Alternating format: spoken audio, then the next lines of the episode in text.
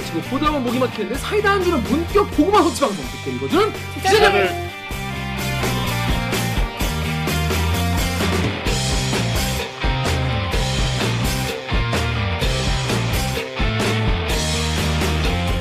실, 실 아, 실화입니까? 이게 실합니까?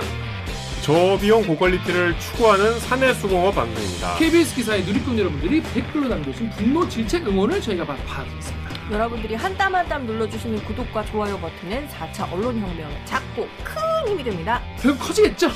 반갑습니다 댓글 읽어주는 기자를 진행하는 김기아 기자 오늘 방송 보시다가 들으시다가 얘네들 괜찮다 어야 재밌다 야 들을만하다 야 싶으시면 구독과 좋아요 버튼 한 번만 눌러주십시오 자 기자님 자기소개해주세요 정현욱 기자 안녕하세요. 정현욱 우키 아니 저 우키의 정현욱입니다. 우키행 정유럽 기자는 심지어 오늘 휴가입니다. 휴가 투혼. 아하. 휴가 투혼. 투혼. 자, 지금 몇 시간 전까지만 해도 어디 있었나요? 강원도 강릉 일대에서 네. 제가 사실 아까 얘기 안 했거든요. 네. 제가 속초를 들려서 닭강정을 샀어. 아, 오! 만석, 닭강정. 아니 망석보다 더 현지인들이 좋아한다는 아. 완성은 좀 식상해서 샀는데 오다 야금야금 먹고서 티가 나게 줄어서 안 갖고 왔어 차에서. 뭐야? 근데 저녁을 뭐야? 안 먹어서 배가 고파서 어, 왜 얘기해? 이게 너무 먹던 거라고 오해할까봐 안 갖고 어. 왔어. 오해가 아니잖아. 네, 그죠 오해가 아니죠. 그러니까 내가 아, 그러니까 나눠 먹을 걸 미리 먹은 건데 네. 아, 아, 분노가 분노가 열면- 급상승했어. 어떤 분노가 생기네. 이렇게 설명해도 안 믿을까봐 아, 근데 아 이건 예의가 아니다. 몰라요. 이 차에서 닭강정 냄새가 나서 좀 먹었는데 아, 먹다 보니 반이 없어져갖고 그럼 우리는 무엇을 받으면 되는 건가요? 그런 마음이 있었다는 걸 고마워하면 되는 일단? 휴가 투혼 다시 한번 말씀드리죠. 투혼. 휴가인데 맞잖아요. 네. 네. 차라리 오지 마. 아니 내가 진짜 함부로 안 할 수 없게 없, 없지 않냐는 거예요. 그러니까요. 아마 댓글에서 댓글로, 예. 후배 기자들이 함부로 너무 한다고 막 한다고 뭐라고 하시는데. 하신 분들이 계세요. 근데 글쎄요, 지금 과연 본인이 그런 어? 아니 이 사람들이 닭강정 맡겨놨나? 아니, 얘기를 하지 말든가. 반 갖고 올까? 아 지금 차 있어요? 차 있죠. 이따 가- 이따 한번 오세요. 보겠습니다. 네. 그 지난주에 뭐야 그 여러분 혹시 뭐 주말 뉴스 보시는 분들 많이 계시니까 정 정영 기자 보려고 보신 분도 한 대여섯 분 되신다고 해요. 전국에. 어, 전국에. 그래서 이 뭐 소요가 50인 빠밤 관련 프로젝트 한번 네, 진행하셨는데. 뭐 이따 할 거 아니에요? 네, 근데 어떻게 뭐 반응이 좀 괜- 괜찮았어요? 반응이 폭발적. 폭발적. 창비에서 연락이 왔어. 순위 삼수 재고가 바닥났다고. 어. 배- 교보 베스트셀러가 됐어. 어. 대박 사건. 대박. 아니 내가 대리께서 좀 아, 아직 죽지 좀- 않았어. 좀 홍보해 드리려고 그랬더니 뭐 안 그래도 되겠구만. 자, 그렇습니다. 아무튼 본인이 기획한 아, 본인 혼자 기획한 거 아니에요. 그죠? 야, 그럼요. 네, 김석 팀장이랑 같이 한 요게 괜찮더라. 보통 우리 홈페이지 뉴스는 음. 좀 사람들 많이 보는 뉴스가 한 5천 view 정도 아주 많이 봐요. 홈페이지. 홈페이지. KBS 홈페이지. 5천 view 나온 거 거의 없고 네, 네. 한 이제 많이 나온 건 2, 3천 view 정도인데 음. 13,000 view가 나왔더라고요. 어머. 보시고 또 보시고 하는 것 같아요. 음, 음. 이게 그렇습니다. 워낙 소설이 훌륭한 작품이라 그렇습니다. 뭐 이따 얘기죠. 그럼 그 얘기는 좀 이따가 하는 걸로 하고요. 자, 우리 정혜우 작가. 네. 자, 서 있어요. 안녕하세요 작가 정혜주입니다. 정 작가는 지난주에 뭐 있나요? 운동을 열심히 했다고요? 예, 요즘 운동에 조금 재미를 붙이고 무슨 있어서 운동이요? 저 무슨 운동이요? 필라테스 아, 진짜 그렇죠. 열심히 하고 있습니다. 음, 오늘도 하고 왔어요. 음, 필라테스가 운동이 되나요? 되죠. 되죠. 아무튼 문물을 겸비하고 있다는 거. 무술해요? 무, 문신과 무신을 다 해서 예, 그런 반란을 일으키겠다. 뭐 그런 거죠. 됐습니다. 자, 우리 오 기자 자기 소개해 주세요. 안녕하세요. 목미, 얼더미, 마더더미, 치더더미, 치 더더더미. 치더더더미 치더가 세 개. 오규정입니다. 그렇습니다. 오 기자는 뭐 이제 안정화 됐나요? 모든 게? 뭐가? 뭐 뭐, 그 집과 대주. 아, 시야와 예. 이제 조금씩 이제 손님들을 받고 있죠. 아, 네, 손님도 벌써 조만간. 받아요. 네, 조만간 4인. 아, 근데 우리 멤버는 참 모이기가 어려워. 많으니까 우리가 네, 딱- 너무 많으니까. 선별을 할 수가 없잖아. 음, 음, 음. 알겠습니다. 본인은요? 저요? 웃는다. 아니 뭐 말, 방송에 낼 수 있는 것만 얘기해요.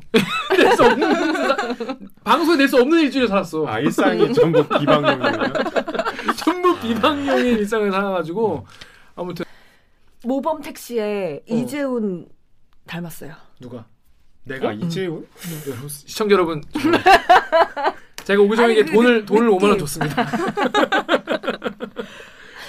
그 느낌 약간 있지 않아요? 모범 택시를 잘못 보셨네요. 아 그런가? 우리아 기자는 크리스찬 베일 닮았지. 다크나이트. 크리스찬 베일? 응. 아, 그건 아닌 것 같고. 정말 Everybody, I'm sorry. I'm so sorry. I gave him 50 달러. 그렇습니다. 자 그러면 저희 어 저희는 이제 로고 듣고 일부 무친 뉴스 브리 브리 브리핑으로 돌아오겠습니다. 로고 주세요. 나는 기레기가 싫어요. 지금 여러분은 본격 KBS 소통 방송 댓글 읽어주는 기자들을 듣고 계십니다. 아직도 구독, 좋아요 버튼을 누르지 않은 사람이 있다? 싫어하냐? 오늘 영상에도 잊지 말고 좋아요를 댓읽기를 단 한 편도 놓치고 싶지 않다면 구독 버튼을 눌러주세요. Dynamic Korea입니다. Dynamic Korea 쏟아진 뉴스의 홍수 근데 우리는 무친 뉴스 몇 가지 소개해드린 무친 뉴스 브리 브리 브리핑 시간 되겠습니다. 자 첫 번째 아이템 우리 정렬 기자 준비했죠? 어떤 거죠? 네, 제가 리포트를 했고요. 저 지난주에 소개를 해드린 연중 기획의 첫 번째 리포트 어, 순이 삼촌에 관한 이제 보도였습니다. 그렇습니다. 자 순이 삼촌 여러분 뭐 처음 들으신 분도 계시고 많이 들어보신 분 읽어보신 분도 많이 계실 텐데 자 어떤 소설인지 짧게 서- 일단 설명해 주시죠. 삼촌은 삼촌이 아니에요. 아 저도 이걸 봤는데 음. 한참 보기 전까지는 음. 삼촌 언제 나오나 하는데 여자더라고요. 삼촌은 이제 뭐 고모뻘 되는 할머니인데 여기서 음. 저 제주도에서는 이제 먼 친척을 아, 촌수를 잘 따지기. 어려운 먼 친척을 삼촌이라고 해요. 순이하면 순이 누나, 음. 뭐 몽실 언니. 뭐 이런 음. 이런 느낌 아니겠습니까? 그런 줄 알죠. 어 근데 삼촌이어가지고 처음에는 어, 삼촌 이름이 이제 약간 어, 음. 페미닌하구나 페미. 아 이제 그렇게 생각했죠. 중성적인. 예, 예, 예, 근데 아니었어요. 어, 제주도 방언이었구나. 음. 예, 많이들 오해하시는데 일단 현기영 선생님의 대표작인데요. 순이 삼촌이 현기영 선생님은 올해 41년생이시거든요. 음. 그러니까 82이시죠 우리 나이로. 근데 현기영 선생이 어, 문단의 데뷔를 늦게 하셨어요. 34살에 하셨어요. 어. 그리고 이제 데뷔한 뒤에 스- 이제 78년에 37살 때 발표한 소설이 이제 대표작이 됐는데 제주 4.3이 알려지기 전에 제주 4.3에 대해서 처음 처음은 아닌데 이제 다룬 소설이 이 소설을 계기로 이제 4.3 사건이라는 것이 알려졌어요. 그래서 순이 삼촌은 극 중에 이제 주인공은 아닌데 이 제주 4.3 사건은 뭐 뒤에 뭐 얘기를 하겠습니다만 뭐 우리 몇 번 다뤘잖아요. 네. 1947년부터 54년까지 제주도민 3만여 명이 돌아가신 아주 한국 현대사에서 전무후무한 비극적인 일련의 이제 뭐 학살이었는데 제주도 전역의 학살이 굉장히 뭐 광범위하게 다양한 지역에서 있었는데 그 중에서 어, 북촌리라는 마을 지금도 제주도 조천은 북촌리예요. 제주 공항에서 한 30분이면 가는데 여러분 아시는 함덕 해수욕장 알잖아요. 우리 몰라요. 옥 기자 나랑 한번 갔었잖아. 어디요? 제주 함덕 해수욕장. 아, 예. 함덕 해수욕장은 관광지로 유명해요. 같이 응. 계속 봤어. 저가 제주 있을 때 음. 그래 갔다. 이상해지잖아. 그 유배당했을 때 제가 뭐 제주도에 놀러 갔다가 갈 수도 있지만. 올라오기 전에 밥을 먹었죠. 뭐 그래서 그렇게, 그- 아이, 왜, 왜 그렇게 아유 그렇게 설명을 해놔. 해수욕장에 갔다. 이해해 이해해. 아니 갔잖아요. 아얘 그때 결혼 안 했었잖아. 어. 아 무슨 진짜 하나도 이해 안 가는 아니. 그나 팩트만 얘기했어. 아니 그러니까 팩트만 지금 거, 드- 건조한 사실만 얘기하는 거예요. 저도. 조천읍 하면 다 어딘지 감이 안 잡히실 것 같아서 아무튼 함덕 해수욕장 옆이에요 바로. 아 그렇습니다. 그래서 잠깐만 어, 얘기하고 있잖아요. 네. 그래서 순이 삼촌의 스토리가 네. 간단하게 말씀드리면 순이 삼촌이 그때 이제 조천읍에서 유독 이 마을에 한꺼번에 300여 명의 주민이 하루에 한 날 한시 학살이 돼요. 그 함덕에 그때 이제 한 국군 어, 부대가 있었는데 이4.3 와중에 이제 빨치산의 습격을 받고 남로당의 습격을 받아서 군인이 몇 명 죽어요. 음. 그래서 거기에 대한 이제 보복으로 인근 마을에 이제 숨어 있는 게릴라를 이제 색출한다는 명목으로 인근 마을이 바로 그 북촌이었는데 거기 주민들을 학교에 운동장에 몰아놓고 학살을 해요. 아, 운동장에 몰아넣어서 이제 스- 저 색출을 한 다음에 뭐 군인 가족 나와라 뭐, 뭐 이렇게 해서 이제 나머지 주민들을 그 운동장 근처의 옴팡밭에서도 학살하고 운동장에서도 학살하고 해서 300여 명이 돌아가시는데 이 주인공인 순이 삼촌은 물론 가상의 인물이지만 이제 이렇게 밭에다가 수백 명을 모아놓고 총을 막 쏘잖아요. 거기서 정말 극적으로 살아남은 이제 20대 여성이었어요. 그러니까 총을 맞으니까 사람들이 막 쓰러지니까 거기에 이제 파묻혀 갖고 이분이 어 거기서 극적으로 살아남았지만 이제 30년 뒤에 결국은 그 마음의 상처를 극복하지 못하고 그 밭으로 스스로 걸어 들어가서 스스로 목숨을 끊으시는 뭐 그런 내용입니다. 그 저는 이 책을 이제 봤어요. 근데 여러분 제가 꼭 이- 읽어보시라고 추천을 드리는 게다 짧아요. 음. 이게 한 권 다 통이 이게 그 책좀좀 보세요. 이게 순위 삼촌 이게 쓰니까 이게 다 순위 삼촌 이야기인 것 같지만은 아 일부구나. 제가 처음에 읽었는데 뭔 사또 얘기가 나오는 거예요. 아, 소드방 이야기. 그래서 뭔 사또가 효수를 하- 뭐 목을 잘라 죽이려고 했는데 가마솥 위를 걷는 그런 형벌로 그냥 퉁을 쳤다 뭐 이런 얘기 가 나오길래 사상 사건이 아, 사또 시절인가? 사도 시절 아, 훨씬 이후 아닌가? 막 혼자 그때 제주엔 사또가 있었나? 막 혼자 잘못된 상상을 력을 펼친 거예요. 아, 해방 공간에 사또가. 해방 공간에서 왜냐면 이제 뭐 탐나국이니까. 잘 모르니까 이상하다 하다 보니까 점점 점점 말이 안 돼. 그래서 이렇게 이게 좀 보다 보니까 이제 그 다음 챕터부터 요, 한, 한 요만큼이 순위 삼촌이더라고. 요- 요만큼밖에 안 되니까요. 요, 요, 요, 요, 요밖에 안 되니까 요 사서 요 한번 보세요. 요 한번 보세요. 이거 얼마 안 걸려요. 저도 이거 금방 읽거든요. 근데 읽으면서 저는 느낀 게 뭐냐면 여러분 우리가 요즘에 그 인터넷에서 이렇게 이렇게 띠릭띠릭 해서 글을 많이 보지 않습니까? 인터넷 커뮤니티에서도 글을 보고 저 같은 경우에는 인터넷에 기사도 많이 보고 하는데 어, 이 소설 같은 경우에는 짧은데 매 모든 문장이 다 필요한 이야기들이에요. 전 그게 좀좀 되게 요즘에 저도 책을 사면은 돈 아깝다는 생각 드는 책이 되게 많거든요. 책을 한 권을 다 읽어도 건질 문장이 진짜 손에 꼽을 정도 한두 개 건질면 다행이야. 그런 책이 되게 많았는데 이 소설 같은 경우에는 저는 읽고 나서 모든 한 문장 한 문장에 다 진짜 이 현경 선생이 다 취재를 진짜 빡세게 했구나. 오, 막 너무 디테일이 너무 살아있고 그런 부분이 너무 많아가지고 전 굉장히 좋게 읽었어요. 음. 굉장히 재밌었고 구성도 그 옛날 얘기를 하는데 김포공항에서 시작을 해. 난 그래서 4.3때 김포공항에서 뭐 이렇게 비즈니스 했구나. 근데 그게 아니에요. 자꾸 오해를. 자꾸 오해하는 거지. 그래서 저는 아, 이 얘기 어떻게 풀어가려나 했는데 현재 그 제주에 고, 고향을 둔 서울 사람이 음. 이제 내려가서 이제 고향 음, 어르신들과 이야기. 이야기를 나누면서 옛날 얘기 하는 건데 너무 그게 자연스럽게 액자식 구성이네요. 어 그런 구성이 그게 그 이야기가 그- 흘러가는 게 딱 아 지금부터 그 얘기 그런 느낌이 아니라 음. 얘기를 따라하다 보면은 이미 내가 지금 그 거기 그날 와 있어 그 음. 학살한 날에 와 있는 거야 그리고 학살 그 날의 이야기가 길지도 않아요 몇 개 딱딱딱 얘기를 하는데 정말 그 상황이 어떤지가 너무 많이 보이고 자세히 얼마나 끔찍한지를 그 짧은 에피소드로 알수 와, 있죠. 그, 그 짧은 에피소드 네. 너무너무 무섭게 썼는데 전 너무너무 놀랐어요. 보고 정말 아 이게 진짜 뽑힌다는 게 괜히 뽑히는 게 아니구나 이런 생각이 들었는데 제가 보고 나서 4.3 사건을 하나 한 문장을 요약할 만한 부분이 있어서 제가 사진을 찍어왔는데 좀 읽, 고 읽어드릴게요. 아, 이 소설 중에 음. 밤에는 불악 출신의 공비들이 나타나서 입산하지 않는 자들은 반동이라고 대창으로 찔러 죽이고 밤에 음. 낮에는 함덕리의 순경들 그러니까 음. 이쪽은 지금 이제 남한 쪽이죠 순경들이 쓰리쿼터 차를 타고 와서 도피자 검속을 하니까 그러니까 도피자라고 해서 이제 도망간 이제 남장들을 남자들이 공비라 그래가지고 잡아가려고 죽이려고 하니까 결국 마을 남정들은 낮이나 밤이나 숨어 지낼 수밖에 없는 처지였다.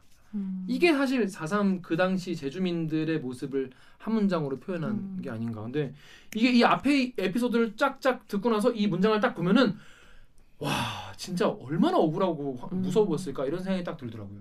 그래서 소설이 가진 힘이 정말 재미 재미있어요. 읽기가 재밌어. 음. 그러니까 교과서나 역사책은 딱딱하지 않고. 근데 그 상황에 내가 딱 들어갔다 온 느낌이 음. 풍덩 빠졌다 온, 온 느낌이 들어서 너무 재밌었어요. 전 개인적으로. 다행이네요. 저는 김기아 기자가 소설을 읽고 되게 또 특유의 그 시니컬하게 얘기하면 나 내가 상처받을 것 같아서 걱정했거든 아까.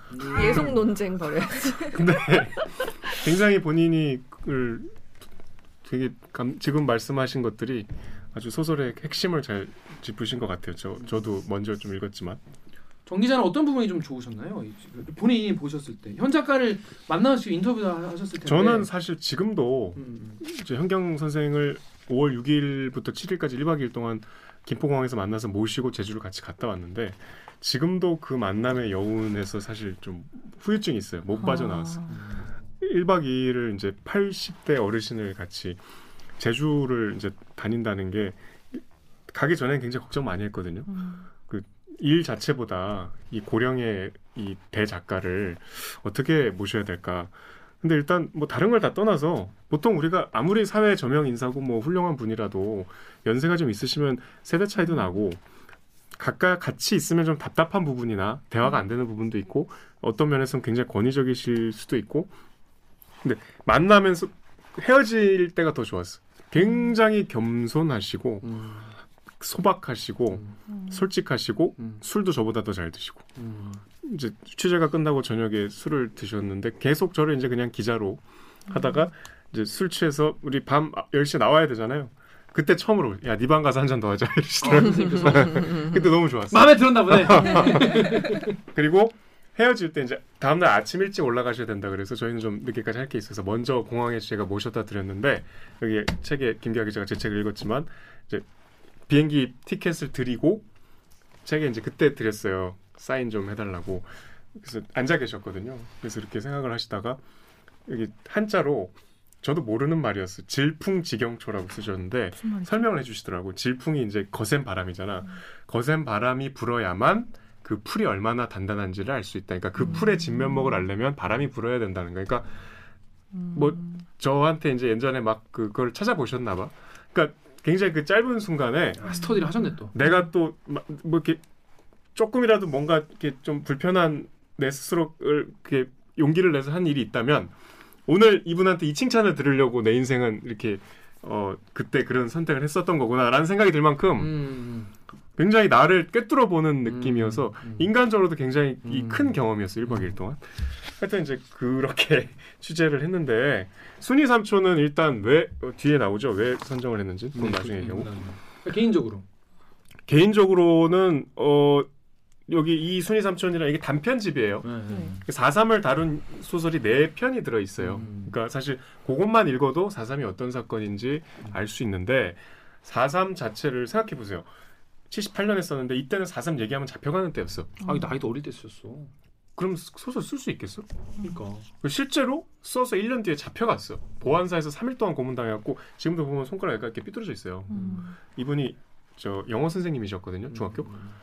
그래서 이제 보안사 처음 끌려가고 손바닥을 내밀라 그랬대. 음. 그래서 이렇게 내밀었더니 새끼 학교 선생님이라고 얘가 학교인 줄 알아. 뒤집어. 이랬대. 음. 뒤집어 갖고 군화로 여기 이렇게 책상에 올린 상태로 군화로 정말 이렇게 못 박듯이 내리 찍었대. 그래서 지금도 손이 이렇게 이렇게 삐뚤어져 있어요. 여기가 이렇게 돌아가 있어. 손톱이. 그 3일을 그렇게 고문을 당하셨대. 그리고 이제 한 달 동안 이제 그 구치소에 있었는데 결국 기소를 안 했어요. 왜냐하면 기소를 하면 법정에서 4.3에 대한 얘기가 나오잖아. 아, 그렇지. 그래서 보안사에서 아. 오히려 그러니까 한 달을 가둬놓고 고문- 기소도 안 한 거예요. 하고 결과적으로는 기소도 안 할 사건을 그 사람 데려다가 괴롭힌, 괴롭힌 거예요. 괴롭힌 거. 손 손을 그렇게 글 쓰지 말라는 거네. 그렇죠. 그러니까 그런 용기. 그럴, 그런 소설가가 우리 역사에 없거든요. 음. 당사자 분들한테는 죄송하지만 우리가 알고 있는 그 훌륭한 음. 그 굉장히 고초를 겪으신 작가들도 그, 그 악의 편범성 그 시인도 마찬가지로 4.3 관련해서 시 썼다가 아 그래요. 네, 고초를 겪었죠. 네. 음. 실제로 신체적인 고문을 당하신 작가는 거의 없어요. 음. 우리가 알고 있는 명망 있는 분들도 고문까지는 안 당하셨어요. 우리가 황석영 작가 5.18 음. 음. 근데 그분은 이미 5.18 때 유명한 작가셨기 때문에 음. 감히 그렇게 못했어요.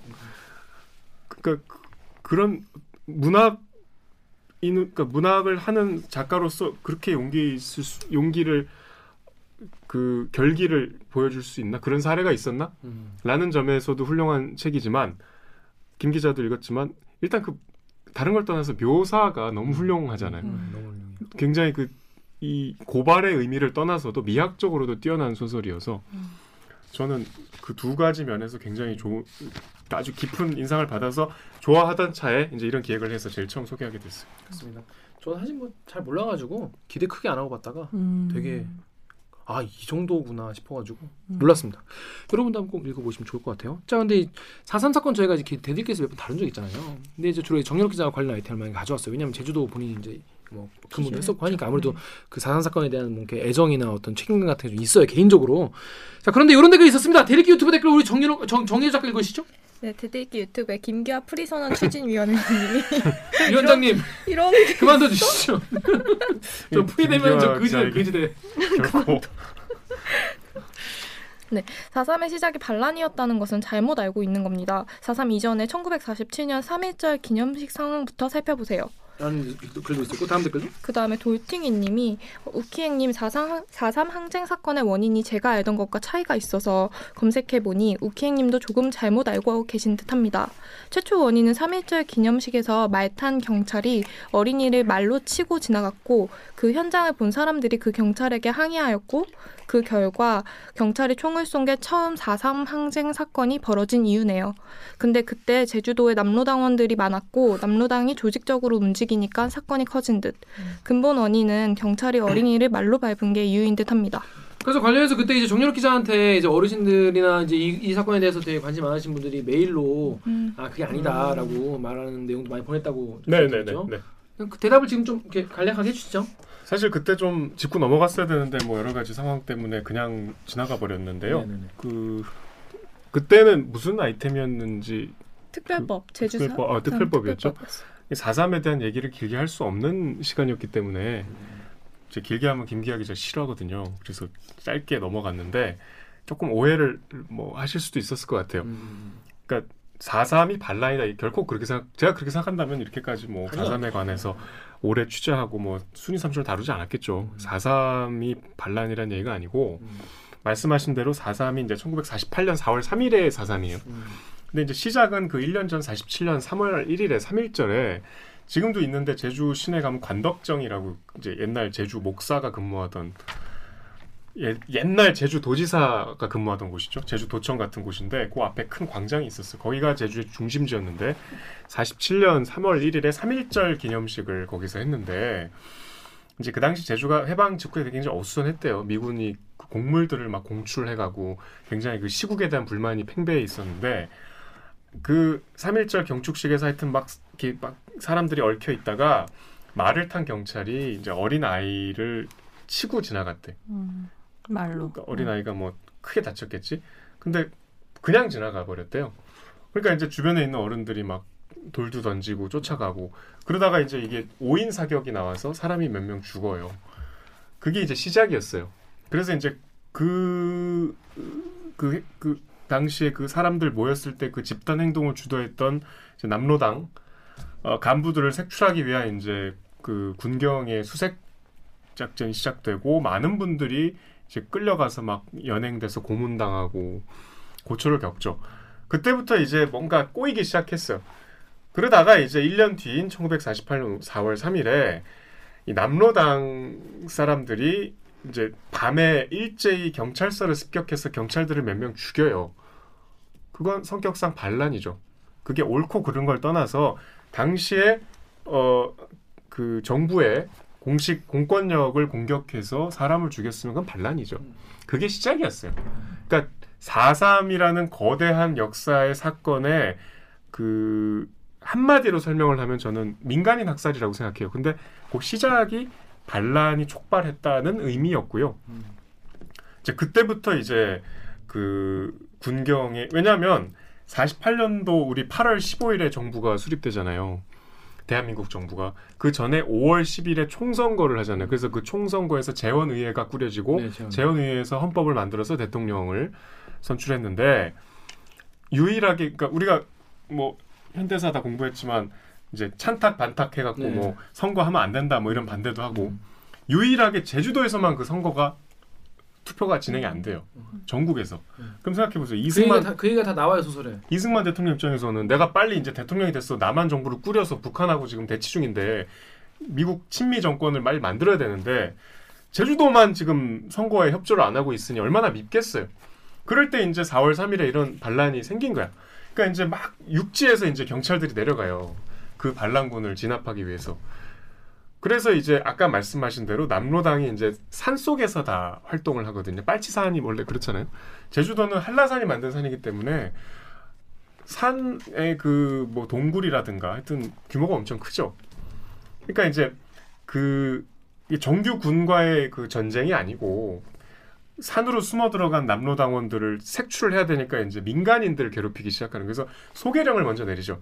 산에 있는 사람들 다 내려오게 하고 산속 마을들을 이제 다 불을 태워. 그래서 현경 선생 고향이 그 자전 소설에도 나온 그 지상의 숟가락이라는 자선 소설에 나오는데 고향이 완전히 불에 타요. 왜냐하면 일부러 불에 다저 저 소각을 하거든요. 그게 이제 노형 마을이었는데 지금 우리 노영미. 공항에서 딱 내리면 네. 우리 하얏트 호텔 최근에 생긴 큰 건물 네. 두개 있거든.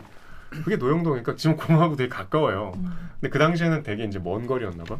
현경 선생의 가족은 다행히 4.3 사건이 본격화되기 전에 이제 제주 핵심 그 도심으로 이제 피난을 오셨기 때문에 이렇게 큰 화를 안 당하셨는데 아까 김기아 기자가 소설 내용 일부를 소개해 줬지만 이 남로 당원들은 다 숨어 있잖아.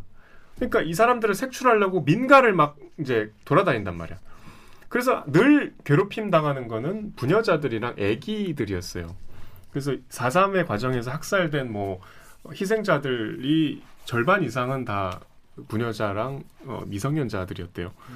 그제 리포트에 나오지만 그 희생자 목록에 막 이렇게 뭐 3살 뭐 이렇게 이름도 없는 묘설 묘비도 많고. 그러니까 4.3 얘기를 여기서 이 시간에 다할 수는 없고요.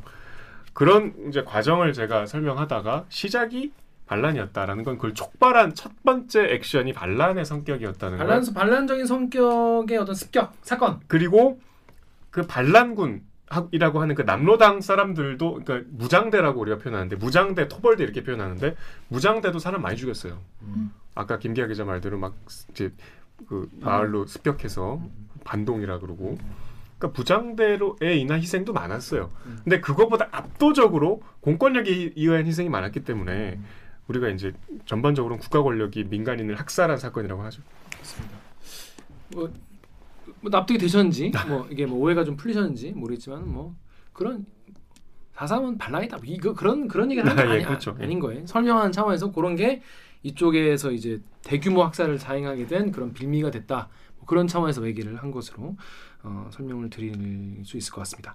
자 그런데 그 네이버의 WHGU님은 기자가 빨갱인가? 뭔 순이 삼촌이여라고 왜 이런 소설을 선택을 했냐 이렇게 빨갱이라서 선택을 했다. 라고 하셨는데 어떤 이유에서 이 첫 번째 이걸로 순위 삼촌이 선택된 겁니까? 이번에 이제 50편이 선정이 돼서 뭐 목록은 저희가 비밀에 붙이고 있지만 익히 예상할 수 있는 작가들 있잖아요. 네. 뭐 50편이었으면 당연히 뭐, 뭐 조정래, 황석영, 음, 뭐 한강 뭐 이런 분 들어가겠죠. 음. 근데 저는 일단 다른 걸 떠나서 문학성만으로도 단연코 전 순위 삼촌이 가장 제가 뭐 그분들의 소설 다 읽어보지는 않았죠 당연히. 근데 제가 기자 입장에서 그냥 제 주관적으로 판단할 때 그 음. 목록에 올라온 50편의 소설 중에 순위 삼촌만한 일단 시대적인 그 역할 음. 그리고 한 편의 소설이 지- 아까 김 기자가 이렇게 페이지를 이렇게 잡았지만 이 짧은 소설이 역사에 얼마나 큰 그 기여를 했는지 음. 그 3만여 명이 희생된 그 사건을 알리는데 이 짧은 소설이 결정적인 역할을 하거든요. 그리고 그 결정적인 역할을 하기 위해서 정말 그 내적인 갈등을 했을 거 아니에요. 얼마나 무서웠겠어요. 그 현경 선생 말씀 중에 제일 인상적이었던 거는 이제 현경 선생이 이 북촌리 학살 사건을 다룬 거잖아요. 근데 북촌리는 현경 선생 고향이 아니거든요. 자기 고등학교 동창이 거기 고향인 사람 그 친구한테 얘기를 들어서 이거를 알, 써야겠다. 그래서 원래 자기는 이제 34살에 등단을 하고 나서 4.3에 관해서는 내가 어, 어릴 때 겪었던 일이고 이거를 문학적으로 안 다룰 수 없으니 한 세 편 정도만 써야겠다라고 생각을 하셨대요. 그래서 이제 그 친구한테 들은 북촌리 얘기를 이제 쓰- 쓰려면 취재를 해야 될 거 아니야? 역사적인 사실을 쓰니까. 그때는 뭐 이걸 사료도 없고 아무 기록도 없으니까. 그래서 직접 북촌리에 가서 주민들을 찾아갔는데 70 이제 뭐 8년에 내 쓴 소설이니까 그 좀 전이었겠죠. 그때만 해도 4.3은 입도 뻥끗 못했어요. 그러니까 이 소설에 나오지만 그 북촌리는 재산날이 전체 마을이 똑같아. 그러니까 그때만 울 수 있고, 그러니까 그때는 막 유달리 크게 우는 거지. 다른 날은 차마 그렇게 왜냐면 군사 정권이었으니까. 아니 제사를 1차, 2차, 3차를 가더만. 그렇지. 예. 옆 마을 뭐 옆- 3차 제사를 가요. 다른 분 제사를 계속 가. 그러니까 세상. 절대 입방 입 밖에 낼 수 없는데 웬 젊은 작가가 와서 북촌리에서 40뭐 9년에 이러니까 이제 무서워서 말을 못 하는 거야. 근데 뭔가 말은 하고 싶어 하고. 그 제가 인터뷰는 짧게 쓰긴 했는데 어떤 할머니는 야 내 죽은 아들이 너만 했다 막 이러면서 울기만 하고 자기도 그렇게 울기만 하고 하다가 왔다 갔다 왔다 갔다 하다가 한 번은 자기가 이제 너무 화가 나서 울면서 막 혼을 냈대. 아니 그 천상 그 억울함을 호, 호소했어야 되지 않겠냐. 근데 왜 말하지 않았냐. 하고 꾸중을 들고 뭐 노역을 받지 않겠냐. 이런 식으로 제가 울면서 설득을 했죠. 나중에 돌아가셔갖고 저승에서 가족 만나면 뭐라고 할 거냐. 그때 젊은 작가가 와서 물어봤을 때 왜 얘기 안 했냐. 할거 아닙니까? 하고 막 울었대. 음, 음, 음. 그제서야 이제 막 북촌리 주민들이 얘기를 했대. 그게 이제 소설 보- 보면은 그런 나는 약간 자꾸 그 대목이 생각이 나는 게 여기 마을 사람들이 다 쫓겨나요. 소개당해가지고 이제 집은 다 불, 불에 태워버리고 다 죽여버리고 다른 동네로 그냥 이렇게, 이렇게 다 소개시켜버리거든. 그러면 거기서 이제 먹을 게 없으니까 대충 죽 같은 거뭐 톳이랑 뜯어가지고 엄마들이 이거를 이제 납작한 냄비에 이걸 죽을 끓이거든. 끓여가지고 먹을 게 없으니까 이거를 숟가락으로 십자가를 이렇게 그어가지고 자기 목만큼만 네 명이서 자기 목만큼만 긁어 먹는 거야. 오, 나 그 얘기를 보는데 이 얘기를 어느 할머니가 막 얘기를 했을 거 아니야. 음. 그 작가가 그 할머니한테 그걸 듣는 장면이 자꾸 떠올라가지고 너무 슬프더라고요. 음. 근데 보면은 그런 하나하나 그 정말 디테일이 모든 문장에 다 이게 다 노고가 스며 있어. 음. 너무 저는 보고 정말 가치가 있는 그런 문장이다 글이다 그 싶어가지고 전 되게 보면서 좋았는데 아무튼 여러분 요즘에 이런 소설 사실 작정하고 읽을 기회가 많지 않잖아요. 예? 워낙 요즘에 정보의 홍수 정말 정보화 시대 4차 뭐 이 혁명 이러면서 이게 이런데 약간 여러분 좀 템포 느리게 한번 요 짧은 소설 한번 읽어보시면은 짧은 시간에 정말 거기에 갔다 올 수 있어요 정말 그리고 술술술 잘 읽히더라고 그래서 아 글 잘 쓰는 게 이런 거구나 한번 다시 한번 느낀 그런 계기가 됐습니다. 근데 이번 리포트 댓글들이 네. 뭐 네이버의 댓글 특성도 좀 그렇지만 4.3이 너 뭔지 아냐? 뭐 이런 댓글들이에요. 음. 4.3은 뭐 좌익들 뭐 빨리 다 죽어도 되는 놈들 뭐 이런 댓글까지 뭐 굉장히 뭐 그런 얘기들 많은데 김기아 기자 읽었잖아요. 네. 4.4, 4.3은 전쟁이 아니거든요. 그러니까 어. 그 제가 이제 그 작가한테 여쭤봤어요. 그 가족들이 모여서 옛- 옛날 얘기하는 건데 그 가족 중에 고모부 고모부 학살의 주역이었던 그 서북 청년단 출신이 그 가족 중에 한 명이에요. 음. 그러니까 그 당시에는 제주도에는 이제 군 왜냐면 해방 직후니까 사실 우리나라 군경이 거의 없었잖아요 군대 경찰이 음. 그래서 특히 제주도는 병력이 모자라니까 육지에서 다 가거든요. 음. 그러니까 제주 사람들이 지금도 육지에 대해서 배타적인 게 사실 그런 연원이 있대요. 아그 대화를 보면 왜 육지 사람들 미워 미워할 수밖에 없는지가 되게 내가만 미워져. 왜냐면 4.3 초반에 제주 출신 경찰이나 군인들은 합리적으로 했어. 음. 야, 이거, 이거는 다 죽이면 안 된다. 이거는 남로당을 우리 찾아야 된다. 근데 육지에서 이제 병력이 보충되면서 본격적인 학살이 시작돼요. 음. 남로, 특히 이제 그 서북 청년단은 그 기록들이 이게 실제 있었던 일인데 막 갓난아이를 바위에 던져서 죽이고 막 끔찍해요. 막 그 사람들이 피난간 동굴 앞에서 가스를 이렇게 해갖고 떼죽음 당하게 하고 서북 청단 중에 이북 사람들이 많이 있잖아요. 서북 청년단 자체가 이북에서 내려온 음, 그래서 사람들이죠. 거기 보면은 막, 막 북한 말로 막 뭐라 하고. 근데 이제 그 당시에 어쨌든 서북 청년단도 사람이니까 그 중에 좀 그래도 합리적인 사람들을 찾아서 우리 가족을 보존하기 위해서 딸을 결혼을 시키는 거야. 음, 음. 그러니까 서북 청년단이 가족이 되면 우리 가족은 살 거 아니야. 음. 그렇게 해서 가족이 된 고모부가 있어. 그 가족 중에 나와. 뭐 하여튼 그런 복잡 다단한 사건인데 뭐 빨갱이 이런 말은 절대 나오면 안 되는 그 일단 3만여 명이 아주 그러니까 무고한 분이 돌아가셨어요. 아니, 그 사실은 되게 무식한 말씀이세요. 아니, 뒤에 존댓말을 붙인다고. 되는 건 아니지만 아무튼 어 그리고 하여튼 전 그 고모부 말하는 걸 보고 누구나 주변에 그런 그러니까 그런 화법 그러니까 자기를 변호하려고 자기 개인적인 얘기를 하다가 결국에는 큰 이야기로 물타기에서 넘어가려는 그런 분들 너무 꼴뱅이시대 누군가들이 막 떠오르는 거야. 물타기. 예. 근데 여러분 꼭 한번 읽어보시면 좋을 것 같습니다. 아무튼 앞으로 이 정렬 기자가 이제 그 오, 앞으로 이제 49분 남았어요. 그런 소설을 앞으로 이제 소개를 할 건데 요거 같은 경우엔 앞으로 좀 어 저희 뭐 데일리 채널이건 어디건 이걸 한번 좀 소개를 같이 하면 어떨까 이런 생각이 들었어요. 어떻게 왜냐면 뭐 우리 입장에서도 이 책을 많이 읽을 수 있는 건 기회가 되고 그래가지고 아무튼 여러분 어떻게 이이 이, 오그런 소개 같은 게 어떤지 댓글로 한번 의견을 남겨주시면 제가 참고하도록 하겠습니다.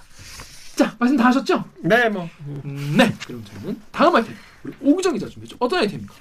네, 허위 중고차 올리고 조직적 사기 피해자는 극단 선택이라는 5월 11일 조진영 기자의 기사입니다. 자 여러분 이 허위 중고차 매물 이야기는요 너무 오래된 이야기예요. 근데 그쵸. 응. 너무 신기한 게 근절이 안 안 되고 됐죠. 있어요. 음. 그러니까 허위 매물이라는 게 그 그 차가 아닌 거예요. 올라오는 그 차가 실제로는 예를 들어서 이제 BMW 5 시리즈를 500만 원에 판다. 어, 인터넷 지금도 있어. 네. 와 싸구나. 근데 키로수도 얼마 안 됐죠. 그래서 얼마 안 돼. 새 거야. 어떻게 이렇게 싸나요? 의심을 해. 아 이거는 법원 경매 매물입니다. 네. 그게 뭔 그게 뭔가요? 아니면 뭐 재고 상품입니다. 뭐 이런 거. 아, 그러니까 기업에서 쓰다가 어 기업에서. 쓰다가 뭐뭐 대출에 밀려가지고 싸게 나온 어. 겁니다. 뭐 이런 식으로 얘기를 해. 그가 가면은 그 차가 없어. 음, 음. 팔렸어. 그 팔렸어. 방금 팔렸어. 음. 딴 분이. 그래서 다른 차를 보여줘. 그 다른 차는 썩은 차. 음. 썩은 차 3천만 원. 막, 이- 막 이런 식으로 해가지고 허위 매물로. 근데 근데 네. 지역에 있는 분들이 많이 당하죠. 왜냐하면 멀리 계신 분들은 올라오면 사야 되니까. 뭐든지 예, 사- 어. 사긴 사야 된다는 생각 그런 때문에. 사람들을 이용해서는 중고차 사기. 근데 음. 최근에는 극단적 선택까지 했다는 그런 기사죠. 그러니까 이게 그 충북 경찰청이 지난 11일에 그 허위 매물을 미끼로 중고차를 강매한 일당을 26명을 입건을 했어요. 4명 구속, 22명이 이제 불구속인데 26명이면 거의 회사잖아. 요 일당의 그 중고차 매매 단지가 있는 데가 어디냐면 인천이에요. 인천. 근데 왜. 충북 경찰청이 인천에 그러네? 있는 이 중고차 그 이 매매 일당들을 이렇게 입건을. 했을까? 음. 근데 봤더니 이제 피해자가 음. 충북 제천에 사시는 분인데 60 대로 알고 있는데 그러니까 걔네의 딱 선 그 타겟이 그거예요. 네. 지역에서 올라오신 지역에서 올라온 네. 나이 좀 있으신 분들. 네, 네. 근데 이제 이분이 지난 2월에 피해자가 그 인천의 고 미등록 중고차 업체에서 이제 차를 샀는데 미등록 중고차 업체. 네, 차를 샀는데 차를 산 지 한 20일 정도 만에 목숨을 끊어요. 사- 차를 사고 20일 만에 숨 스스로 목숨을 네. 끊었다는 거죠. 근데 이제 그러고 나서 유족들이 어 이제 유품을 정리를 하다가 음. 휴대전화를 봤는데 그 음. 휴대전화에 음. 메시지가 남겨져 있는 거예요. 음, 그러니까 음. 일기처럼 본인이 적어 놓은 거예요. 음. 이제 그거를 봤더니 이제 그 중고차를 이제 어 원래 200만 원짜리 트럭이라고 해가지고 트럭이 일할 때 200만 필요해가지고 일할 때 필요하셔서 네, 그거를 거의 전 재산이다시피 한 돈이었대요. 아, 200만 원이. 어. 그래서 이제 그거를 인천에 사러 가신 거예요. 음. 근데 그게 허위 매물이었고 실제로 이 사람한테 강매를 한 건 700만 원짜리 차였던 거예요. 그러니까 500만 원 어떻게 내? 500만 원 돈이 없잖아요. 음. 그래서 돈이 없다고 하니까 이제 몇 시간 동안 감금하고 그리고 돈 없으면 여기서 어, 막 그 뭐죠? 캐피탈 쓰시라고 네. 우리 다 준비돼 있다 이렇게 8시간 동안 하면서. 네, 그렇게 해서 700만 원을 강매를 한 거예요. 그러니까 빚을 억지로 내게 한 거네. 그쵸. 근데 이분이 이제 와, 휴대전화에 남긴 정말 너무 건 심하다. 온몸에 문신한 이들에게 둘러싸여서 정말 손에 쥐가 날 정도로 서명을 했다. 그러니까 그 대출 음. 서류에 사인하고 하면서 그렇게 했다는 거죠. 그게 그러면서 이- 밝혀지게 된 거예요.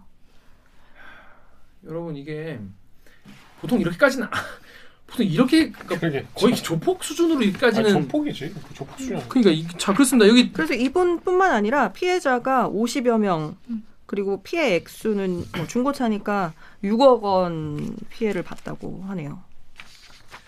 이분이 근데 하, 왜 근데 스스로 목숨 끊었어? 그냥 신고를 하시지.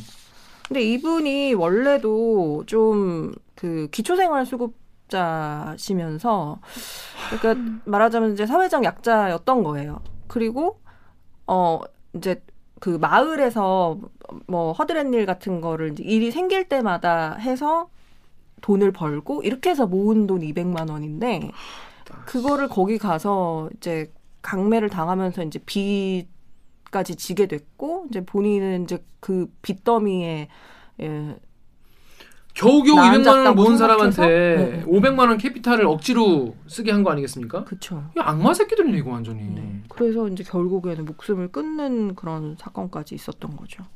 참. 자 여기 다음 댓글 제가 읽어볼게요. 지현화님이 아니다 우리 작가님 읽으실래? 네. 네, 다음에 지연아님이 저희 아빠도 이거 당했어요. 선불로 300 받는다더니 받고 나자마자 돌변해서 차를 코너에 세우고 사장님 그렇게는 안 되겠는데요. 그러더래요. 그 돈 5년 동안 갚아서 올해 다 갚았습니다. 도저히 이해가 안 가는 값을 문신하고 험악한 분위기에 어찌할 줄 모르고 사기당해 돈 다 갚았네요. 자살하신 분이 있다니 안타까워요. 그러니까 이분 같은 경우에는 그걸 500을 다 갚으신 거예요. 꼭 똑같은 케이스 아니겠지만 음. 다음. 네, 덕후의 익명님이 이거 우리 아빠도 당할 뻔함. 도망쳐 나왔다고 하는데 그 이후로 다시는 중고차 생각도 안 해. 진짜 다들 조심해야 됨. 중고차 파는 새끼들 중에 못된 놈 진짜 많아. 그렇습니다. 저 진짜 약간 뜨악했던 게 저희 아버지도 이런 데서 사면 주- 차가 왜 이렇게 싸지 하면서 좀 알아보고 다니셨거든요. 그래서 저는 약간 소름 끼쳤어요. 이걸 보면서. 아니 차를 사야 되는 분들이라면 당연히 알아보죠. 네. 중고차. 이게 실제로 그 커뮤니티에 이런 류의 글과 댓글이 전부 다 많았어요. 막 자기도 한번 옛날에 인천, 음. 부천 이쪽에 있는 걸 가서 했다가 진짜 계속 그 문신을 한 사람들이 막 강매하려고 하고 다른 데 가서 보자 그래서 도망쳐 나왔는데 막 따라오더라. 뭐 이런 음. 얘기들이 진짜 많더라고요. 요새는 아까 말씀드리다 말았는데 그 재고 차량이라고 부르는 음. 게 있어요. 뭔데요?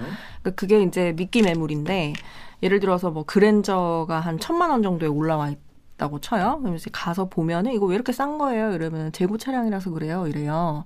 재고 차량이 뭐예요? 하면 이제 기업에서 어 법인에서 이제 쓰다가 그냥 넘어온 거여서 키로수도 얼마 안 되고 뭐 그렇다 뭐 이런 식으로 이제 얘기를 하는데 그러면 저 결제할게요 라고 하는 순간 그런데 이거는 그 법인 차- 그러니까 재고 차량이기 때문에 가입 보험 가입을 그냥 일반 보험 가입이 안 되고 법인 보험 가입을 해야 된다. 근데 음. 그 법인 보험 가입은 일반 자동차 보험의 한 두 배, 세 배 정도 되는 그런 이제 고가여서 보통은 신용 불량자나 자기 명의로 차를 살 수 없는 그런 사람들이 이걸 이런 거를 탄다라는 거죠. 그러니까 누가 그리고 이제 그 보험도 약정을 걸어요. 몇 년 안에 다른 걸로 못 바꾸게끔 그러니까 5년 약정에 걸려 있다. 뭐 이런 식으로 하면 누가 그 차를 사냐고요. 막 천만 원, 이천만 원 올라가 버리는데 결국은 보험료로. 그러니까 이거 말고 요거 사시죠 하면서 들이미는 거는 훨씬 더 고가의 중고차. 그리고 키로수도 오래되고 연식도 오래되는 그런 차인 거죠. 그런 식으로 많이 한다고 하더라고요. 이게 뭐 하루 이틀 얘기가 아닙니다. 여기 다음 댓글 정국 기자님. 데이비드. 데이비 탁님 허위 딜러들 이렇게 많은데 단속조차 안 하는 현실. 아젤리드님이 저런 영업 방식 한두 해도 아니고 지금 수십 년째인데 어째 그대로요. 관할 경찰서와 중고차팔이 양아치들이랑 결탁이 있다고 생각하는 게 합리적인 거 아니요? 보배드림의 오렌지색이 호박생님이 박멸이요 대부분 6개월 안쪽으로 나옵니다. 그것도 두어 명만 나머지는 벌금 그런데 박멸이 되겠어요? 자 여러분 지금 당장 네이버에서 김기화 중고차라고 검색을 왜요? 하시면 제가 2015년에 현장 추적을 한 게 있습니다. 아 정말요? 거기 매매 단지 갔어요? 매단지를 한 번만 간 게 아닙니다. 수, 한 대여섯 번 갔어요. 심지어 내가 사러도 가보고 산 분이 이거 환불하러 간다길래 그분 따라서 또 가봤어요. 환불하는 순간 환불의 환자가 나오는 순간 이제 욕부터 돌아온다. 제가 그 현장에 있었어요. 아, 사러 갔을 때는 무슨 일- 이거 두 가지 왜냐면 음. 사러 간 이야기부터 하자면은 사러 갈 때는 뭐 300만 원에 무슨 뭐 그랜 그랜저인가 그랜저를 준다는 저 거예요. 본인이 샀다고요? 아니 그러니까, 그러니까 취재, 잠입 사- 취재를 취재 가고. 오- 사는 어, 분을 산다고 내가 사고 하면서 갔어. 그 그랜저 호구 아시죠? 그랜저 호구. 그랜저 HG. 음. 이 호구 edition이라고 하는데. 그랜저 호구를 사러 갔는데 300만 원 준다는 거예요. 너무 싸잖아요. 음. 그 지금도 뭐 천만 원 넘는데. 그러니까 산다고 하니까 그 앞까지 데려가. 근데 어, 나 살게요라고 하니까 차가 없지 않아서 있었어. 아, 홀매물 아니네. 그랬는데 근데요, 갑자기 사장님. 이 차는 갑자기 말을 바꿉니다. 급발진은 30m 이상으로 나간 게 3번. 시동 꺼진 두 번. 본인이 다친 건 한- 상관이 없어요. 다른 사람이 다치면 그게 문제예요. 예상치 못한 사고 이력에 구입을 주저하자 슬그머니 비싼 자동차를 권합니다. 이걸 보실 거면은 3천만 원, 3천만 원 이상 보셔야 돼요. 급발진을 한 이력이 있어요. 똑같아 여기 나오는 아, 그래? 사례랑. 예. 급발진을 세 번 해서 사람을 쳤다는 거예요, 이 자가. 아. 그러면서 나한테 근데 사장님은 괜찮은데 다른 사람을 치면 안 되잖아요. 농담 같죠? 진짜 그렇게 얘기를 하더라니까. 그러면서 이 차를 하시면은 무조건 사고 난다고. 그래서 그럼 네. 오 그런 차 어떻게 사 내가? 음. 그래서 다른 차를 그 다른 차를 보여줬달라고 보, 보여주시오 했더니 이제 한 2천 2천만 원.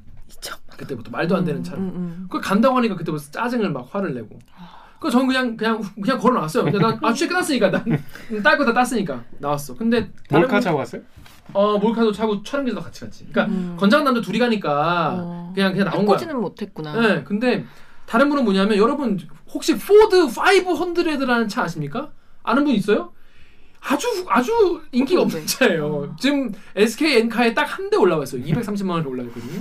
근데 그분이 제보자분이 500 검은색 이 세단 차를 600만 원에 그 중고차 단지에 샀어. 근데 한 달 만에 차 고장이 난 거예요. 근데 고장이 나서 이분이 지역 사는 분이 대구인가 하시는 분인데 차를 싣고 올라왔어. 환불하려고. 네. 딜러랑 전화하니까 아 환불하러 오세요 그러더래. 네. 그래서 올라왔어. 네. 근데 올라 오기 전에 이제 저한테 연락을 해서 같이 올 같이 네, 네. 서울 만나서 갔어. 네. 차를 그 싣고 갔어. 대박 뭔지 알아요? 갔는데 그 사무실에 갔더니 그 딜러가 갑자기 연락이 안 돼. 네. 그래서 딜러 어디 있냐니까 어 그만뒀다는 거예요 방금. 방금 그만뒀대. 네. 그래서 방금 그만뒀대. 네. 전화 안 받아. 네. 난 대구에서 올라왔는데 차를 가지고 끌고 올라왔는데 음. 그럼 어떻게? 음. 뭐 어떻게? 회사에다 해달라 하면 되잖아. 그래서 그 회사 해달라고 하니 갑자기 그 컴퓨터 앞에 다 이게 어깨 이만한 분들 어깨 나보다 두 배 되는 분들이 따라 앉아 있거든요. 이거 회사에서 책임져라니 갑자기 갑자기 다 일어나. 이러더니 진짜 나를 우리를 둘러싸. 음. 둘러싸는 장면이 리포트에 나와요. 그 청바지들만 나와 보면 청바지가 이렇게 있어. 근데 매매 계약을 한 업체를 찾았지만 중개업자는 이미 사라졌습니다. 대표는 이름만 대표지 전당 딜러 구매하신 분한테 말씀하시는 거예요. 이 사람 도와줄 수 있는 게 없어요. 중고차는 원래 그래요. 30일 이내 2,000km 이하 무상술이라는 계약서 약관을 제시해도 막무가내입니다. 제가 왔다는데 사장님이 저한테 가르치려고 그래요. 차 파는 사람은 난데. 법적 아시냐고요, 아저씨. 판검사예요, 아저씨? 뭐 몰카를 밑에 찼어요? 아니 가면 근데 뭔가 들고 있어요. 손을 이렇게 이렇게. 음. 근데 아이 그거는 우리는 그렇게 안 하기 때문에 여기서 안 돼요, 아저씨 막 이러는 거예요. 음. 그러더니 그럼 이, 아- 이 아, 아저씨가 어떻게? 해? 이 아- 그 내가 물어봤어요. 난 기자니까 음. 삼천이라고 하고 음. 삼천 어떻게 하실래요 하니까 그분이 그럼 여기서 내가 이거 600만 원에 샀는데 음. 다시 이거 사주면 안, 안 되겠냐 600만 원 만 원에 음, 음, 그랬더니 그 그게 환불이지 뭐야? 그랬더니 거기서 사주겠다 음. 200만 원에 아 진짜. 뭐 400만 원 200만 원에 그 고쳐가지고 또 그런 사람 만들 거 아니야. 그치 뭘 고쳐 아니, 그대로 봐야지. 아, 그, 근데 이분 고장 입장에서는. 음. 어떻게 음. 이걸 갖고 내려가 내려가서 뭐 술이나 스타 뭐 그래서 이분은 그럼 300만 원이라도 해달라 뭐 이러시는 거예요 음. 그래가지고 아이 거기서부터 작 아, 아, 약한 모습을 보이셨네. 그랬더니 딴 애가 오더니 사장님 그거 그러면 내가 이 차를 내가 안고 300을 더 주시면 이걸 SM5로 바꿔주겠다. 어떻게 믿고. 그러니까 이분이 진짜 완전 지옥이네. 지옥이야 이게 계속 이어진다니까. 이걸 들어봐 끝이 아니야. 음. 가지고 내가 나한테 물어보는 거예요. 어, 김 기자 어떠냐 그래서 어난 모르죠. 네. 이상하는데 어떻게 나도 나도 막 지옥이야 거기가 왜냐면 음. 어깨에 두 배 된 분들이 서 있어. 서서 못 나가게 하고 거기서 막 물어보라는. 사기 전에는 나갈 수가 없네. 나갈 수가 없어. 아니 잡고 있다니까. 환불을 하러 온 사람한테 차를 파네. 그러니까요. 그, 근데 이분은 그럼 자기가 300 하면 그 차를 보러 가자 그랬어. 네. 그 차를 보러 갔어. 차 차를 봤는데 이분이 또 팔랑긴 게 또 마음에 들어하는 거야 그 음. 차를. SM5. 그랜저 HG. 근데 HG. 사실은 이게 600인데 300 플러스는 900이잖아요. 근데 900에 산다고 해도 SM5 가격 당시에 비하면 그렇게 비싼. 가격이 아니야. 어. 그래가지고 그분이 또 시작하고 도돌이표로 또 시작한 어, 거. 아, 김 기자 이, 이 정도는 내가 크게 손해 본것 같지 않다고 내가 그냥 인생 경험했다고 치고 어. 새로 사. 사겠대. 어. 그래서 이 뒷부분 나 리포트에 안- 못 담았지. 네. 그래서 이번에 이걸 샀어요. 그나 이제 빠이빠이 하고 나 이제 차 타고 이제 올라왔다. 네, 네, 근데 네. 그분이 그날 저녁에 전화가 왔어. 네. 내려가는 고속도로에서 차가 아, 진짜 웃을 그러면서. 자기 운전대 이렇게 사진 찍어가지고 문자를 보내면서 근데 딜러가 또 전화가 아아 진짜 근데 이분이 속에 천불 나겠다. 어. 대구 거의 다 내려가서 고속도로에 서 있다는 거야 자기가 지금. 와 여러분 이게 이게 진짜 완전? 지옥이야 지옥. 아. 완전 지옥이야. 그러면 그거 환불하러 가면은 또 그거보다 한 300만 원 더 비싼 차를 권하겠네요. 뭐 그러든지 뭐 연락 안 되건지 어, 뭐 연락이. 몰라. 그 그분은 거기에 또 레카를 불러가지고 레카비를 내고 내려가서 그래서 어떻게 했냐니까 그 차를 고쳐서 타는데 고치는 비용이 수백만 원 들었다는 거야. 너무 빡친다. 여러분 이게 진짜 지옥이 제가 지금 얘기한 거는 한 10%도 안 돼요. 왜냐면 앞에 그 뭐야 여기 나온 그 N M 모터스인가 뭐 무슨 모터스 그 거, 거기도 가고 막 계산 뭐 이거 나 끝까지 막 어 원래 보려던 거 어 보러 왔다니까 여러분 그 중고차 매매 단지 가면은 내가 끝까지 이거 어? 보여준 거 사겠다고 막 그러면은 갑자기 딜러가 사라져. 갑자기 딜러가 사라져. 없어져 그냥. 갑자기 음. 없어져. 전화도 안 되고 한 시간 동안 너고 가버려 그냥. 얘, 아. 얘한테 못 팔린다고 느끼니까 아. 사라져. 너무 웃긴 건 줄 알아요? 누가 와, 딴 사람이 또 와. 아. 딴 애 와가지고 아유 또 사- 당하셨죠 이러면서 이런 새끼랑 다 당하시 그러니까 그런 새끼를 양아치가 많아요 그러면서 자기 또 자기가. 또 아. 그러니까 그게 업무 분장이 그런 식으로 돼 있는 거면. 뻥가 뻥같이 진짜 진짜 아니 너나 내가 당하면서 너무 무서워가지고 음. 그래서 막 자, 자기 따라오라고 차에 태워가지고 뭐 같이 타고 가는데 아 요즘에 그런 새끼 양아치 새끼 너무 많아요. 가또또 허위매물 하는 거야. 음. 그럼 저녁 되고 막 깜깜해지고 그럼 그때부터 아 나 퇴근해야 되는데 아저씨 빨리 저- 정하시라고 막 승질 내고 막 근데 저, 사기 전에 못, 못 나간다고 막 완전 지옥 완전 지옥 음. 근데 경찰을 부르잖아 경찰 경찰은 이게 이게 불법이라고 생각 안 해요 어 오지도 않아 음. 어 자기들도 막 다 경찰에 치다니까 아, 마음대로 하시라고 막 어? 음. 아저씨 전화번호 내가 다 아니까 뭐 마음대로 하시라고 뭐 이런다니까 그게 제가 보도한 게 2015년 얘기예요 그래봐야 협박 정도밖에 안 되니까. 그러니까. 근데 올해 몇 년이다? 2021년이다 이게 경기도에서 작년 6월에 중, 온라인 중고차 매매 사이트의 허위 매물을 조사를 했는데 어, 중고차 사이트 그냥 뭐 차량 소재지나 사업자 정보 시세 이런 정보들이 좀 부실한 사이트 31곳을 선정해서 한 곳당 매물 한 100대씩을 임의로 이제 추출해서 그 차의 자동차 등록 원부랑 이제 대조를 해서 이게 허위 매물인지 아닌지를 조사를 했어요. 경기도에서. 음, 그래서 3천 한 100대 정도 매물 조사를 했을 거 아니에요? 음. 근데 그 중에서 4.8%만 정식 등록된 차량이었어. 95.2%는 허위 매물이었어요. 그러니까 이- 이거 이 시장은 완전히 그냥 완전 사기 시장이라고 봐야죠. 자정작용 따위 없는. 95%가 허위인 시장가요? 그런 시장이 전 세계에 얼마나 존재하겠습니까? 너무 황당하죠? 진짜 여러분, 황당했어요. 황당한 이야기입니다. 네. 이러니까 대기업이 차라리 어? 대기업이 중고차 시장에 이제 진출한다 이런 얘기가 나왔어요. 그러니까 아, 사람들이 막 그쵸, 지지하는 그쵸. 거예요. 네. 좋다. 저 루리앱의 사자비님이 EJ라고 양아치는 대기업 깡패로 조져야 된다.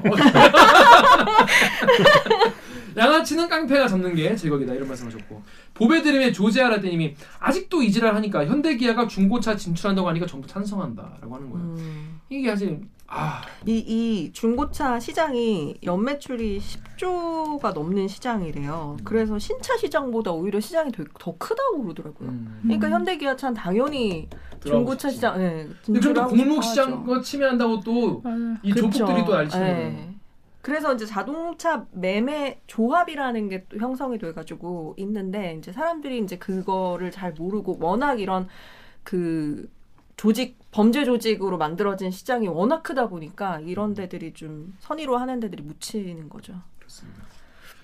자 여러분 그 요- 옛날 2015년이야 뭐 KBS 뉴스에서 이런 걸 했지만 여러분 그 정말 본인도 그렇고 주변에도 그렇고 중고차 한다고 하면요 제가 딱 두 개 말씀드릴게요 중고차 파괴자라는 유튜브가 있어요 음. 아, 중고차 파괴자 그것도 유튜브가 있어요. 네, 유튜브 이 중고차 이제 판매하시는 네. 젊은 분이 하신 유튜브인데 어. 아주 재밌어요 어. 그리고 설명 너무 잘해 음. 그러니까 중고차 파괴자 그분은 그리고 양심적으로 하시는 분인 거. 뭐 그렇다고 합니다 아 중고차 판매하시는 분이야? 네, 본인이 음. 딜러예요.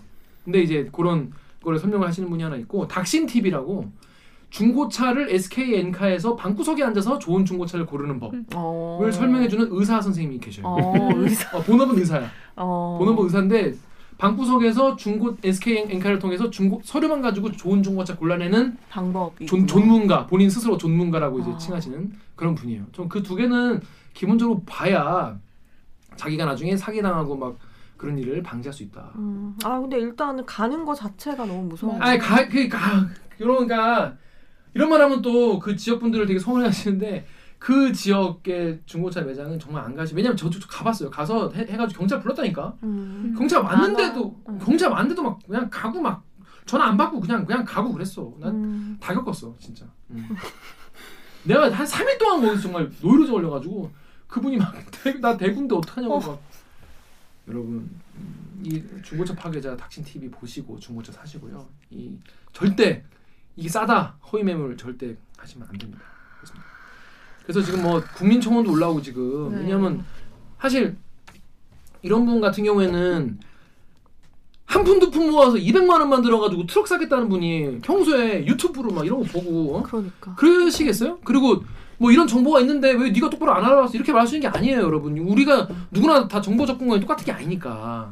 진짜 그거를 좀 많이 생각을 해야 되는 게 의외로 댓글에 그런 게 있는 거예요. 왜 그 싸다고 그거를 쓰- 그 싸면은 그러니까 비상식적으로 싸면 당연히 의심을 해야지 그거를 왜 그냥 무작정 싸다고 가서 사냐 막 이런 식의 댓글도 은근 많더라고요. 그리고 너무 이거는 떠넘기기 아닌가라는 생각이 들었어요. 음, 왜 애초에- 소비자한테 니들이 좀 음. 쌀, 싸게 살려고 욕심내서 그런 게 아니냐. 네, 애초에 이런. 나쁜 놈들이 딱 있는 거고 이거는 음. 뭐 단순히 뭐 가격을 부풀리기 했다 이 수준도 아니고 음. 그냥 없는 매물로 사기를 친 거잖아요. 그쵸. 근데 그런 식으로 떠넘기게 하는 건 좀 아니지 않나 하는 생각이 들었어요.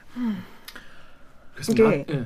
아, 네. 네, 말씀하세요. 작년에 대법원 판례가 하나 있었는데 그게 이제 그때 저희 아마 속보도 나갔던 것 같은데 중고차 딜러 조직을 범죄 조직으로 인정하는 그 판례가 나온 거예요. 그러니까 음. 그동안은 그냥 뭐 단순 협박이나 아니면 사기나 뭐 이런 걸로밖에 처벌이 안 됐었는데 이제 범죄 조직으로 처벌을 하게 되면 이제 그 형 자체가 올라갈 형량 자체가 음. 올라갈 수 있다 뭐 이런 거였는데 그때도 인천에 있는 그 자동차 매매 조직이었어요. 근데 그때 그 범죄 조직으로 인정을 받게 된 건 어, 그러니까 진짜 조폭들처럼 그 음. 업무 분장을 이렇게 뚜렷하게 해- 하고 또 조직적으로 교육을 시키고 이- 그리고 범죄 행위를 반복적으로 하고 암- 아무튼 이제 그런 특성들을 고려했을 때 아 이거는 범죄 조직으로 보는 것이 바람직하다라고 했던 판례인데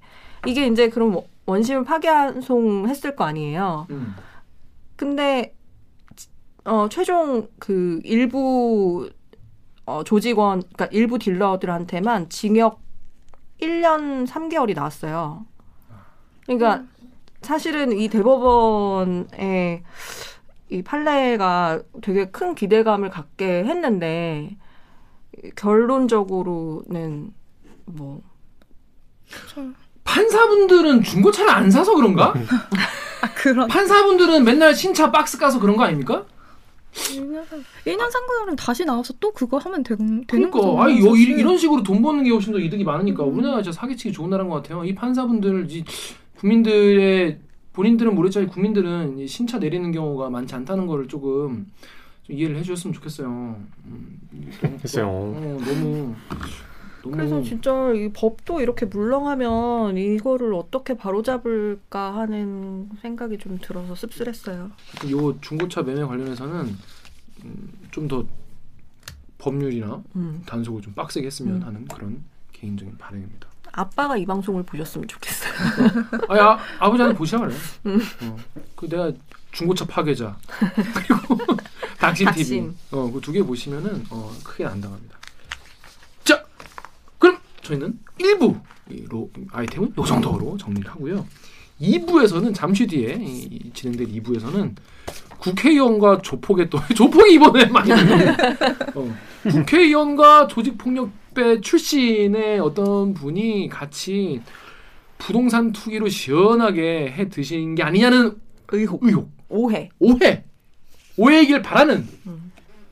국, 강, 국민의 국민의힘 강기훈 의원의 어, 부동산 투기 사건 의혹을 취재한 어, KBS 창원의 송현준 기자를 어, 연결해서 이야기를 들어보도록 하겠습니다. 자 그러면 로고